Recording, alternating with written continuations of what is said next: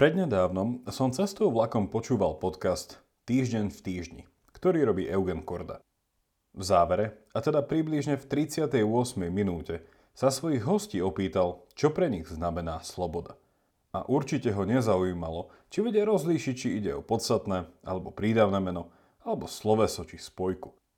Slovo sloboda je veľmi tajúplné, pretože v sebe nie len, skrýva viacero, niekedy až navzájom protirečivých významov, ale tiež môžeme povedať, že ide o slovo, ktoré do veľkej miery ako podstatným menom, tak i slovesom.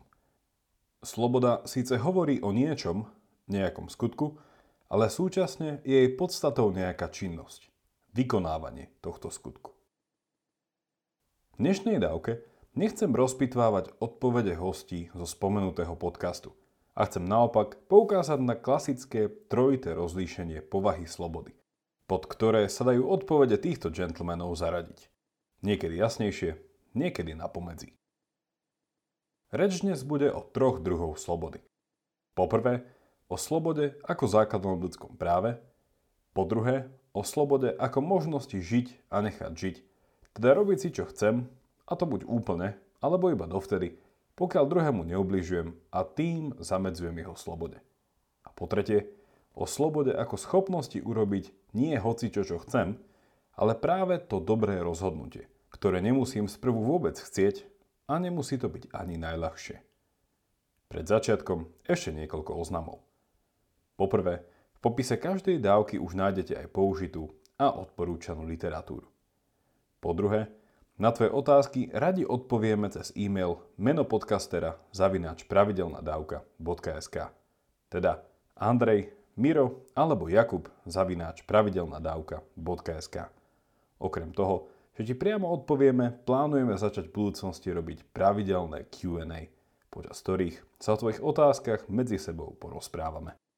A po tretie, všetko dobré potrebuje svoj čas. A je tomu tak aj pri našom podcaste.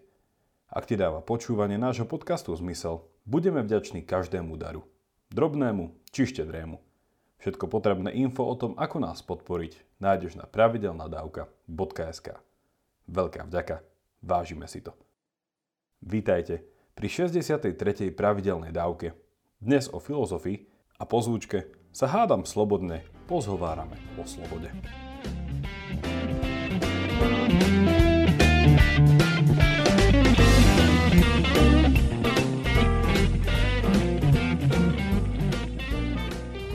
Sloboda.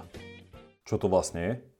Predtým, ako sa pozrieme na už spomenuté rozdelenie, musím jedným dychom dodať, že nejde o jediné rozdelenie, ktoré vyčerpáva všetky nuancy tohto životne potrebného a komplexného konceptu, ktorým sloboda bez pochyby je.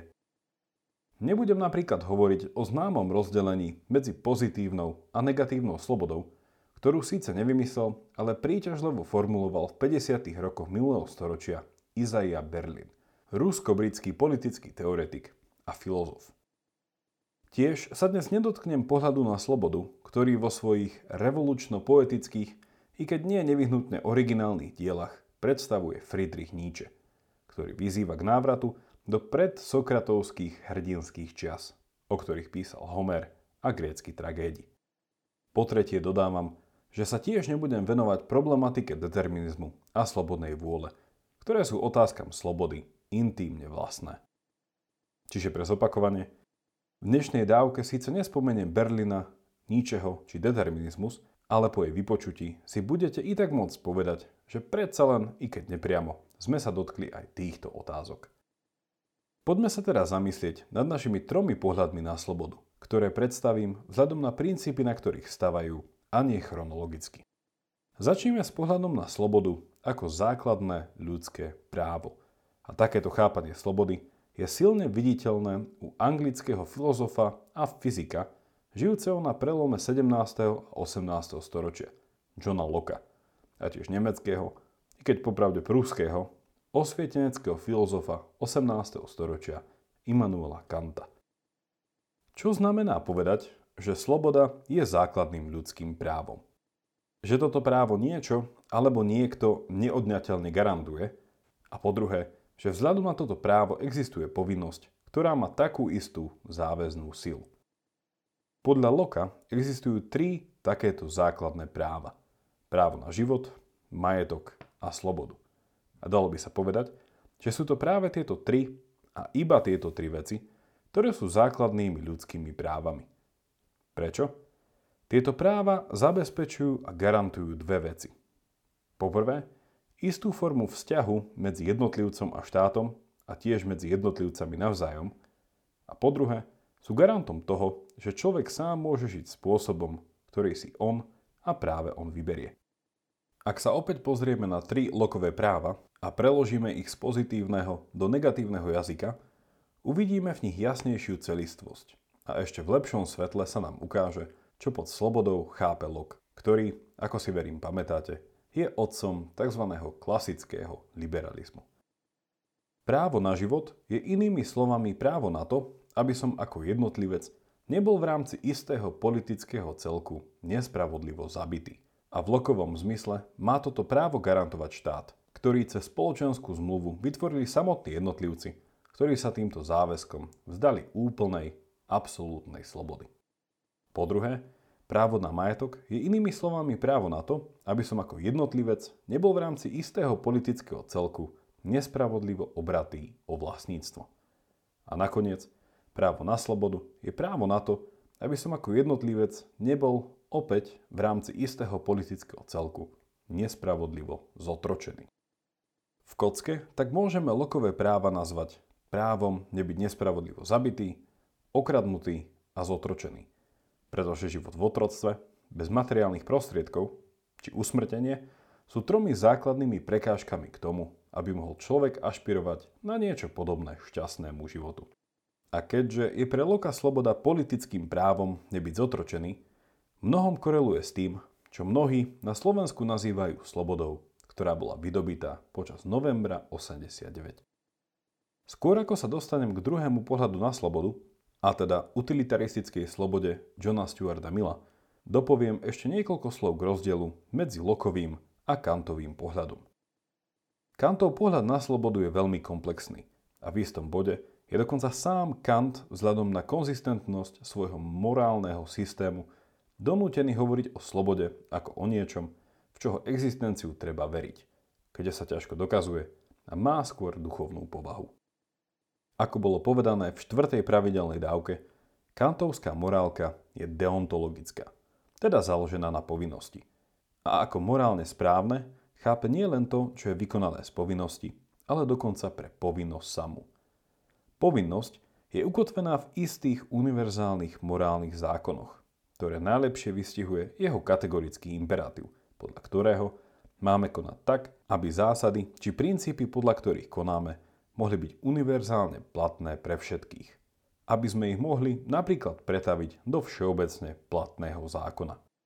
Ak je Kantová morálka postavená na tejto morálnej povinnosti, ktorá na rozdiel od Loka nie je politická, ale racionálna, kde je potom naša sloboda? Ako bolo už povedané, neexistuje právo bez povinnosti. A teda Kantová etika povinnosti nevyhnutne predpokladá isté racionálne práva. Jedným z týchto práv je právo rozpoznať sám v sebe tento všeobecný morálny zákon. A to s použitím vlastných racionálnych kapacít. Prečo? Pretože ak by ma podľa tohto morálneho zákona donútil žiť niekto iný, Previnil by sa voči mojej vlastnej racionalite. Zaobchádzal by so mnou inštrumentálne a tým pádom nemorálne. Naša sloboda je podľa Kanta našim právom hľadať tento racionálny, všeobecný morálny zákon autonómne, rozpoznať ho v sebe samých a následne si osvojiť povinnosti, ktoré z neho plynú. Ako sa často pri štúdiu Kanta ironicky poznamenáva, ako ľudia sme nútení byť slobodní ale k tejto slobode správne morálne konať nás núti náš vlastný rozum a nie vonkajšia politická autorita. Posuňme sa teraz k Milovi.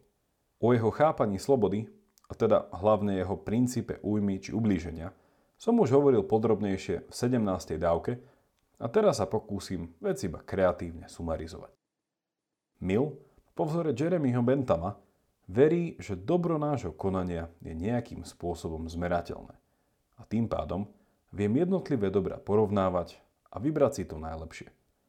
Ranný utilitarizmus, o ktorom som hovoril už v štvrtej dávke, tu uplatňuje princíp čím väčšieho šťastia pre čím viacerých. Pričom pojem šťastie je treba precízne definovať. Mill vychádza z tohto myšlienkového pozadia a i keď pod šťastím chápe viacero vecí, jedna z nich je šťastie ako neublíženie, teda nevykonanie a neutrpenie újmy. Milov liberalizmus, na rozdiel od toho Lokovho, stavia na princípe, že štát alebo iný jednotlivec nemôže svojvoľne do mojej slobody zasahovať. A tento zásah je legitímny iba vtedy, ak by išlo o porušenie mojej slobody. Znie to paradoxne? Vysvetlím.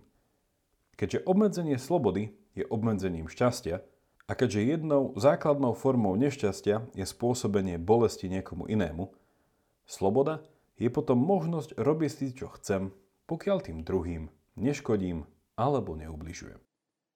Na milové chápanie slobody tak často odkazujú niektoré prúpovidky, ktoré on síce nikdy nepovedal, ale idú do veľkej miery podľa ducha jeho diela. Či už hovoríme o ži a nechaj žiť, alebo moja sloboda končí tam, kde začína tvoja. Ako bolo povedané v 17. dávke, takýto pohľad na slobodu je 100% závislý od chápania slova ujma či utrpenie, ktoré sa môže nielen časom meniť, ale dokonca nemusí mať ani univerzálnu definíciu. Zakončíme naše dnešné rozprávanie o slobode s ďalším, a to tretím pohľadom. Aristoteles a neskôr aj ľudia ako David Hume či Tomáš Akvinsky navrhovali chápať slobodu ako schopnosť vykonávať niečo dobré, a teda cnosť. Prečo cnosť? Po grécky sa cnosť povie arete a po latinsky virtus. A obe tieto slova hovoria o nejakej zručnosti, schopnosti alebo sile, ktorú človek potrebuje na dosiahnutie istej dokonalosti, excelentnosti. Ako napríklad huslový virtuós. Pri tomto pohľade na slobodu je vopred daná jedna zásadná premisa, ktorá je vyjadrená vo vete Slobodnými sa nerodíme, ale stávame. Etika cnosti, ktorú títo filozofi vo svojich dielach predkladajú, je založená na snahe človeka získavať väčšiu kontrolu nad sebou samým. A toto úsilie predpokladá ďalší fakt. Východzia pozícia človeka nie je dokonalosť, ale nedokonalosť. Rast v cnostnom živote, ako napríklad spravodlivosti, miernosti, rozvážnosti či odvahe, je tak priamo úmerný k väčšej životnej slobode. Napríklad, ak nie som mierny v pití a neviem sa ovládať, ťažko môžem povedať, že som slobodný človek. Som akoby otrokom svojho zlozvyku či závislosti. Naopak, ak poznám svoje limity a viem sa zabaviť aj bez nadmernej konzumácie alkoholu, tak keď sa na druhý deň zobudím bez opice, určite je niečo pravdy na tom, že som sa zobudil ako slobodný človek. Sloboda je pri tomto treťom pohľade cnosťou, a teda schopnosťou konať dobrým spôsobom. Toto boli v krátkosti tri pohľady na slobodu. U Loka a Kanta sme videli, že sloboda je našim právom, ktoré je ukotvené či v našej jedinečnej prirodzenosti, teda v tom, čo potrebujeme na dobrý život, alebo v našej racionalite. Ďalej sme hovorili o milovi, pre ktorého sloboda nie je našim prirodzeným či racionálnym právom, ale ide o východiskový stav, ktorý môže a musí narušiť iba tolerancia voči slobode niekoho iného. Do tretice, Aristoteles a jemu podobný nevideli v slobode základné ľudské právo či neublíženie, ale hovorili o nej ako ľudskej schopnosti či vnútornej sile vedúcej k dokonalosti. Vďaka nej na jednej strane nepodľahnem nejakému pokušeniu a na druhej budem dostatočne vnútorne silný vykonať niečo, po čom nemusím vôbec túžiť. Vylučujú sa podľa vás navzájom tieto tri pohľady? Ak nie, prečo? Ak áno, je v nich nejaká hierarchia, či je niektorý dokonca hodný zavrhnutia?